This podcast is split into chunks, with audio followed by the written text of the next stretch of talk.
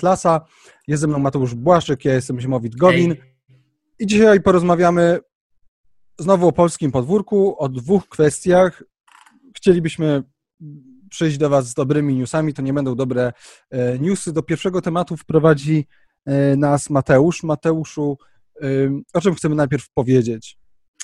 No, tak jak powiedziałeś, niestety nie będą to super świetne wiadomości. Myślę, że dzisiejszy odcinek będzie krótki, ponieważ chcemy krótko i zwięźle przedstawić dwie kolejne sprawy, które nie stawiają obecnego rządu Rzeczpospolitej Polskiej w specjalnie korzystnym świetle. I A użyłem teraz maksymalnego eufemizmu, jak tylko mogłem.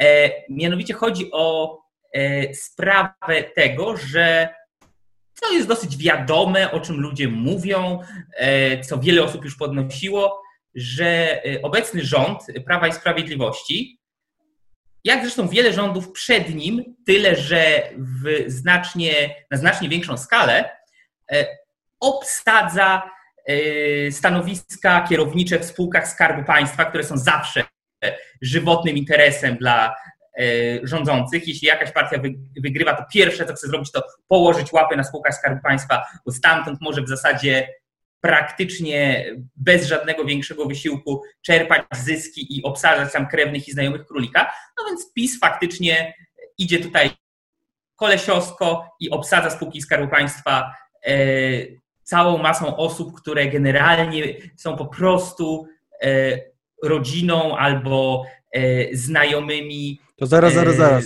PiS, który miał walczyć z nepotyzmem, który obiecał, że będzie walczył z nepotyzmem, tak naprawdę do tego nepotyzmu się posuwa i ten nepotyzm stosuje. No, powiem tak. Co się dziwić, jeśli głównodowodzącym, w cudzysłowie, w każdym razie stróżem przybytku Skarbu Państwa e, jest minister aktywów państwowych. A ministrem aktywów państwowych jest Jacek Sasin. No to jakby e, trochę to już nam pozycjonuje, jak to wygląda. E, on cały czas konsekwentnie oddala oskarżenia o e, nepotyzm, o nepotyzm i tak dalej. No ale no tutaj mamy przykład, na przykład, przykład e, syna posła Prawa i Sprawiedliwości, Nikodema M., żebym nie rzucał nazwiskiem, doświadczonego 34-letniego człowieka. Tutaj cytuję artykuł z Business Info, który na każdym z dziewięciu pełnionych stanowisk spędził najwyżej rok. Matusiak Junior został hmm. prezesem spółki Innowa z grupy KGHM. A KGHM to naprawdę... To Czyli już wiemy, są... że Matusiak, Nikodem tak. Matusiak. Kurde, tak. To nie są drobne kwoty. Znany jest także przypadek Antoniego Dudy, stryja prezydenta żyjącego e, fotel w Radzie Nadzorczej PKP Cargo i tak dalej, i tak dalej, i tak dalej. Jakby to nie są e, super nowe i super zaskakujące rzeczy. To, co jest zaskakujące, to w jaki sposób Prawo i Sprawiedliwość, a konkretnie tutaj e, ustami rzecznika rządu, próbuje usprawiedliwiać to kolesiostwo. Próbuje no właśnie, w jaki sposób? W jaki bo, sposób? Bo to, jest, to jest ciekawe.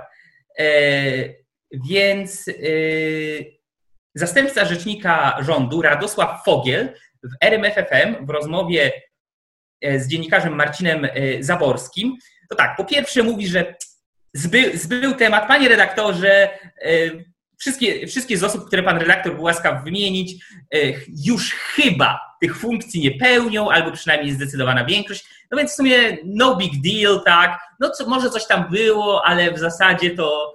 Było, minęło. Się, tak, było, minęło na mm, drążyć temat. E, natomiast e, jest dalsze wyjaśnienie. E, bo tutaj e, ów pan Fogel mówi, że Prawo i Sprawiedliwość z podobnym sposobem, z podobnym problemem, czyli kogo obsadzić w spółkach Skarbu Państwa, mierzyło się w czasie swoich pierwszych rządów 2005-2007, które, co by o nich nie mówić, no znacząco różniły się od obecnych. Mimo wszystko na plus w porównaniu do tego ze teraz. E, I wtedy mieliśmy do czynienia, nie wiem, z ludźmi w rządzie takimi jak świętej pamięci Zyta Gilowska i parę innych osób. I część przynajmniej była wtedy faktycznie E, obsadzana w otwartym konkursie i zdecydowano się na kierunek ekspercki, czyli nie kto jest czyim synkiem albo kolegą, tylko kto ma jakie kompetencje, wiedzę, doświadczenie i będzie potrafił e, daną spółką Skarbu Państwa zarządzać. No i teraz cytuję, cytuję owego, owego rzecznika prasowego rządu. Problem okazał się tak, to jest cytat. Problem okazał się taki, że ich sposób myślenia o gospodarce, w sensie y, tych fachowców z czasów rządu 2005-2007 wybranych w otwartych konkursach i niepowiązanych z partią, problem okazał się taki, że ich sposób myślenia o gospodarce i o zarządzaniu był zupełnie sprzeczny z tym, co Prawo i Sprawiedliwość ma w swoim programie. Y, odpowiedział zastępca rzecznika rządu y, i dodał, że w spółkach Skarbu Państwa będą zasiadały osoby, uwaga, uwaga, popierające program partii. I kolejny cytat z tego samego wywiadu. Są ekonomiści i eksperci, którzy byliby co do zasady przeciwni konsolidacji Orlenu z Lotosem. My uważamy, że jest to wartość, więc trudno oczekiwać, żebyśmy obsadzali w Radzie Nadzorczej Orlenu osoby, które uważają, że to jest zły ruch. Dlatego nie możemy wejść na pracuj.pl, no, no i taki sarkazmik lekki, tak, taka ironia, nie możemy wejść na pracuj.pl i wziąć pierwszego z brzegu dowolnego menedżera. E, czyli mówiąc krótko, zastępca rzecznika rządu wprost, otwarcie, bez ogródek powiedział, wybieramy ludzi według klucza partyjnego i mogą być mierni, bierni, ale wierni, żeby y, mierni, bierni, ale wierni, żeby, żeby tylko szli po naszej linii programowej. E, no jak my będziemy chcieli mówić, że e, ogień jest mokry albo, albo lód gorący, no to oni mają mówić tak jak, tak, jak my chcemy, a nie przychodzić z zewnątrz i tutaj mówić, że, że, że są przeciwni konsolidacji Orlenu z Lotosem. No nie, bo jak wiemy, Prawo i Sprawiedliwość ma dostęp do E, mistycznej rzeczywistości, gdzie odczytuje sobie e, z platońskiego nieba, co jest dobre, a co złe i tego się trzyma. E, no i, no i, no i eksperci też muszą. No. no tak, czyli, czyli w takim razie mamy, po pierwsze mamy nepotyzm, po drugie mamy zupełne zignorowanie jakiejkolwiek merytoryczności. Czyli de facto ktoś, kto zarządza daną spółką Skarbu Państwa, po prostu on de facto nią, nią nie zarządza, to znaczy on po prostu jest takim pionkiem, który ma grać. Figurantem, no. Tak, jest figurantem, który. Czyli to nie jest tak, że on się zastanawia, mm, że może lepiej zrobić to, a tamto, tylko odgórnie jest ustalone, co on ma zrobić. No i tym właśnie się kieruje prawo i sprawiedliwość. Mm. Tak. To znaczy, ja, ja mogę. To swoją drogą, a to swoją drogą, tak tylko jeszcze dodam, bardzo pasuje do ich takich zapędów centralistycznych. Czyli że, czyli, że nawet tam, gdzie ma być ktoś, kto czymś E, rozporządza, czymś zawiaduje, mm, czymś po prostu zarządza, to on i tak nie może de facto zarządzać, bo musi to robić dokładnie to, co jest e, mu odgórnie ustalone i narzucone. To prawda. To znaczy, ja bym dodał na, na sam pierw, bo to jest względnie istotne, że to jest jakby problem, który wynika z samej natury bytów, jakimi są e, spółki Skarbu Państwa, które generalnie, no, moim zdaniem, jeśli nie wszystkie, to przynajmniej w zdecydowanej większości nie powinny w ogóle istnieć. Natomiast w obrębie takiej sytuacji wiadomo, że mogą być bardziej radykalne próby e, upolitycznienia i upartyjnienia danych spółek, mniej radykalne. Tak? PiS tutaj po prostu pokazuje, co można zrobić e, w takim, a nie innym układzie sił, kiedy państwo sprawuje faktyczną kontrolę nad, jak sama wskazuje, spółkami Skarbu Państwa, i że tak naprawdę jest to, to, to jest jeden plus.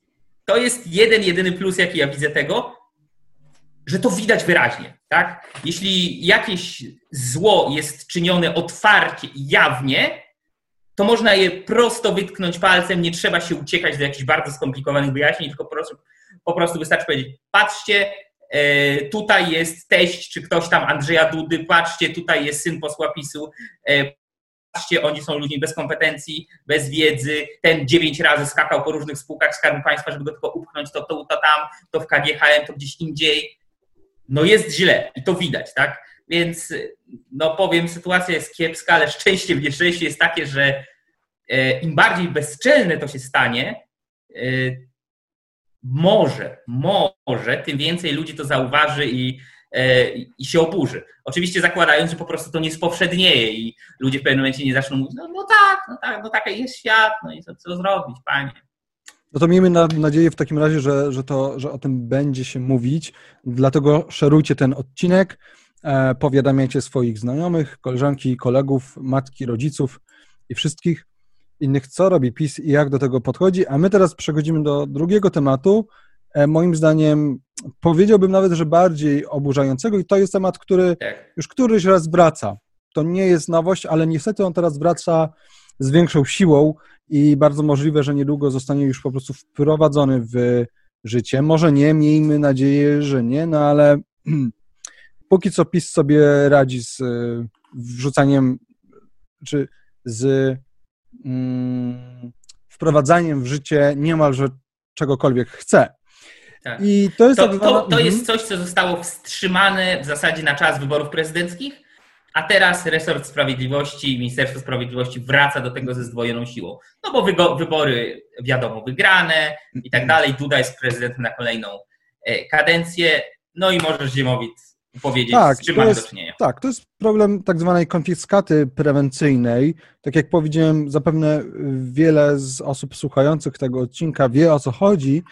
To jest, to jest, to ma być nowe prawo, znaczy jeszcze go nie ma, ale ma być, jest taki, jest taki pomysł forsowany przez e, szeryfa czwartej RP Zbigniewa e, Ziobrę, który, jak wiecie, jest e, w rządzie z ministrem sprawiedliwości, jest prokuratorem e, generalnym, to tyle, jeżeli chodzi o jakąś niezawisłość.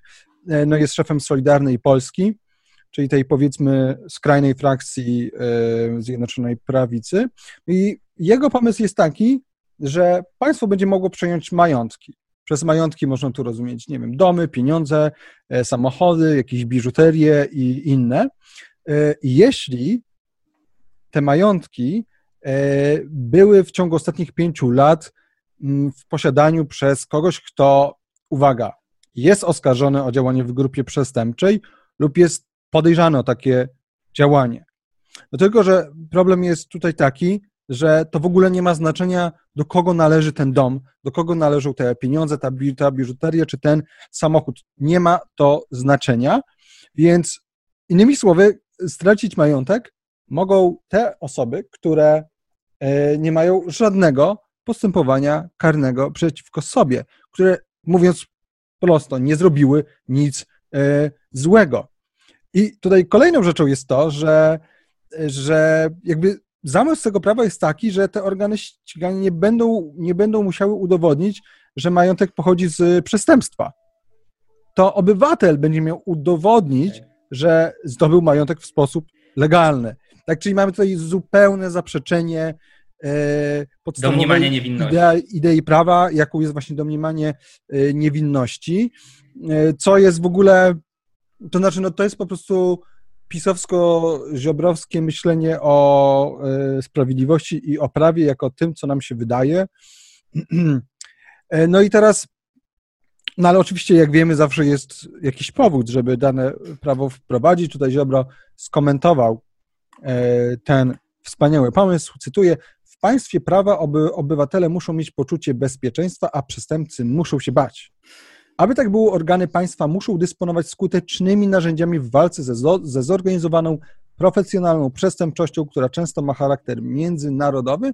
No i Ziobro tam dodaje, że owo rozwiązanie nie ma być skierowane przeciwko przedsiębiorcom. No, no ale, jak, ale jak ma nie być e, skierowane, skoro dokładnie pomysł jest taki, żeby, żeby użyć tego, to znaczy, że tak. niczego nie musisz udowodnić, możesz po prostu zagrabić czyjś majątek. Po prostu tak. państwo może przyjść i powiedzieć, że wydaje się nam, że ten majątek był nielegalnie mm, zawłaszczony, pochodzi z nielegalnego źródła, więc my ci Mamy takie podejrzenie. Mamy takie podejrzenie nie ma znaczenia, czy ty to zrobisz. Znaczy, możesz ewentualnie udowodnić, że, on jest, że ono jest z legalnego e, źródła, a tymczasem my zabieramy twój dom. Na przykład. E, no i powodzenia. No dobra, więc pomysł jest absurdalny, to powiedzmy wprost, tutaj nie ma co udawać. Łamana jest podstawowa idea domniemania e, niewinności. Państwo wchodzi z ciężkimi butami w nasze życie, w nasze oszczędności, w nasze majątki. Ja co prawda nie mam jakiegoś majątku, no ale coś tam by mi mogli zabrać, gdyby stwierdzili, że e, po prostu gdyby mieli takie e, widzi mi się. E, natomiast ten pomysł jest krytykowany i, i, i sądzę, że krytykowany przez, przez e, i wielu przedsiębiorców, i, i to i, i też w wielu gazetach widziałem jakieś głosy krytyczne. Mateusz, czy mógłbyś nam coś więcej powiedzieć na ten temat? No, przykładowo mamy cytat z Rady Przedsiębiorczości, która nie zgadza się z ministrem Ziobrą i mówi, z czym ja się całkowicie zgadzam, że działania prokuratury będą stały w sprzeczności z konstytucyjnym prawem do własności. Cytat tutaj może to być ostrze skierowane przeciwko uczciwym przedsiębiorcom. Prawo rekwirowania ich majątków w sytuacji tak dużej uznaniowości przyjętych rozwiązań oraz niesprzyjających warunków zewnętrznych wynikających z pandemii koronawirusa, warto dodać, już przepisy y, i rozporządzenia y, pisowskie dotyczące tak zwanej sytuacji pandemii już y, w mocny, w bardzo duży sposób ingerują w prawo własności. Więc tutaj jest kolejna tylko element. E, i owo prawo rekwirowania może dodatkowo wzmagać niepewność związaną z prowadzeniem działalności gospodarczej. No to jest jasne. Każda działalność gospodarcza wiąże się z niepewnością, natomiast istnieje coś takiego, co fachowo nazywa się reżimową niepewnością, czyli jest to mniej lub bardziej mierzalny współczynnik tego, jak bardzo aparat państwa, rząd, władze państwowe przyczyniają się do tego, że przedsiębiorcy są niepewni swojej przyszłości ze względu na y, nowe przepisy, na arbitralność decyzji władz, na to, że w jednej chwili może się okazać, że to, co robili y, wczoraj, jutro już będzie nielegalne, to, co wczoraj robili legalnie i tak dalej, i tak dalej, i tak dalej. No więc tutaj ta reżimowa niepewność to po prostu będzie y, jak, jak w wykresie kija hokejowego podskoczy w górę.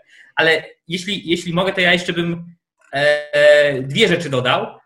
E, pierwsza, żeby wszyscy dokładnie zrozumieli, to wyobraźcie sobie taką sytuację. Jesteście przedsiębiorcą i potrzebujecie samochodu.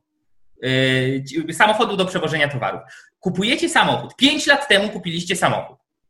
E, I w tym momencie, po wejściu tego nowego prawa, puka do Was pan policjant albo jakiś przedstawiciel wysłany przez Ministerstwo Sprawiedliwości i mówi: rekwiruje ten samochód. I wy możecie pytać, ale jak to, zaraz, dlaczego? On jest potrzebny do prowadzenia działalności. Co, co ja zrobiłem? Nic pan nie zrobił. Ale osoba, od której kupił pan 5 lat temu ten samochód, którym pan teraz rozwozi towar, jest podejrzana o to, że y, brała udział w zorganizowanej grupie przestępczej. I teraz przypomnijmy jeszcze jedno, żeby, żeby już tak dobić ten argument. Zdaniem ministra Ziobry i w świetle dzisiejszych przepisów, zorganizowaną przestępczością nie są tylko brutalni gangsterzy, nie są tylko handlarze żywym towarem, którzy e, porywają i sprzedają ludzi e, we współczesną niewolę albo e, wykrawają z nich organy. Tak? Nie, zorganizowaną przestępczością jest tak zwana mafia VAT-owska. Także. Zorganizowaną przestępczością jest ktoś, kto dokonuje działalności optymalizacji podatkowej, która nie podoba się, który to typ optymalizacji podatkowej nie podoba się współczesnej władzy, o czym mówiliśmy w poprzednich odcinkach komentarza klasa. Więc możesz kupić od kogoś 5 lat temu samochód, dom, posesję, cokolwiek e, w dobrej wierze, e, nie mając samemu nic na sumieniu. Co więcej, osoba, od której kupujesz potencjalnie też może nie mieć nic na sumieniu, bo ona jest jedynie podejrzana, nie, nie postawiona w stan oskarżenia, podejrzana o działalność w zorganizowanej grupie przestępczej, a nawet gdyby faktycznie była, to to może być właśnie unikanie VAT-u albo cokolwiek takiego, nie e, sprzedawanie heroiny pięciolatkom. I w tym momencie robisz papa na czas nieokreślony e, swojemu majątkowi, swojej własności i no, nie będziesz miał już samochodu do rozwożenia towarów, nie będziesz miał, bo ja wiem, E, hali do trzymania e, swoich produktów, które chcesz sprzedawać, tak jakiegoś magazynu i tak dalej, i tak dalej, i tak dalej. Jakby warto sobie uzmysłowić, jak daleko posunięta to jest ingerencja, jak jest absurdalna i jak bardzo będzie uznaniowa, jak bardzo będzie arbitralna. Przecież to aż się prosi o szeroko zakrojoną korupcję, tak? No przyjdzie do ciebie taki koleś z ministerstwa i powie, oddawaj ten samochód dostawczy, no to ja, ja już widzę, jak takiemu facetowi z ministerstwa oczy się, za, lampki się zaświecą y, w oczach, żeby ten przedsiębiorca dał mu w łapę, żeby on mu jednak pozwolił zachować na. No przecież to się aż prosi. O, miał być, miała być walka z korupcją. No przecież to jest, to jest, to jest wykwit, będzie, będzie po prostu, y, będzie rozkwitanie tej korupcji. Miało być, my jesteśmy zwolennikami rozkwitania ludzkiego życia, to będzie rozkwitanie korupcji. No i ja, ja bym powiedział, że mnie się to kojarzy, nie wiem, może ktoś z Was czytał albo oglądał, są takie komiksy i taki jest film, czy dwa filmy o sędzim Dredzie, sędzia Dredd. I to jest taki koleś w świecie przyszłości, który jest generalnie policjantem, sędzią i egzekutorem, i katem, tak? I on gdzieś tam łazi sobie i mówi, e, ty jesteś przestępcą, I am the law, tak, twoje przewinienie jest taka, karą jest śmierć i rozwala, i rozwala kolesiowi głowę e, na ścianie. E, I jakkolwiek oczywiście to jest hiperbola, no to ja naprawdę się boję, że to jest kierunek, w którym idzie Ministerstwo Sprawiedliwości i minister Zbigniew Ziobro. E, w sensie kierunek całkowitej samowoli organów ścigania, kierunek całkowitej samowoli prokuratury i Ministerstwa Sprawiedliwości. No jak jeszcze do tego dodamy chęć yy, upartyjnienia sądownictwa, no to to już wtedy tak. w ogóle będziemy mieli pełne. No tak, no to jest po prostu kolejny sposób, w jaki minister Zero, minister Ziobro, przepraszam, freudowska pomyłka, w jaki minister Ziobro e, prowadzi do bezkarności urzędniczej, do tego, że, że tak naprawdę my jesteśmy że my jesteśmy, że to nie państwo służy nam, tylko że my służymy państwu, tak? I państwo nam może być surowe, jeżeli chce, a czasami łaskawie nas y, zostawi, ale jak jest surowe, no to strzeż się, oba, obywatelu, strzeż się. No dobra, słuchajcie, to te dwie wiadomości mieliśmy dla Was na dzisiaj, nie są zbyt, y, nie są zbyt dobre, e, ale informujcie o tym ludzi, e, komentujcie. No, warto wiedzieć, po prostu warto wiedzieć takie rzeczy. Warto wiedzieć, e, warto się sprzeciwiać, lajkujcie, nie te nie te dwie rzeczy, nie te, ale nasz... Nie pomysły rządu, tylko... Tylko komentarz Atlasa, subskrybujcie nasz kanał i widzimy się pewnie w przyszłym tygodniu, wkrótce. Cześć. Do usłyszenia, trzymajcie się, hej.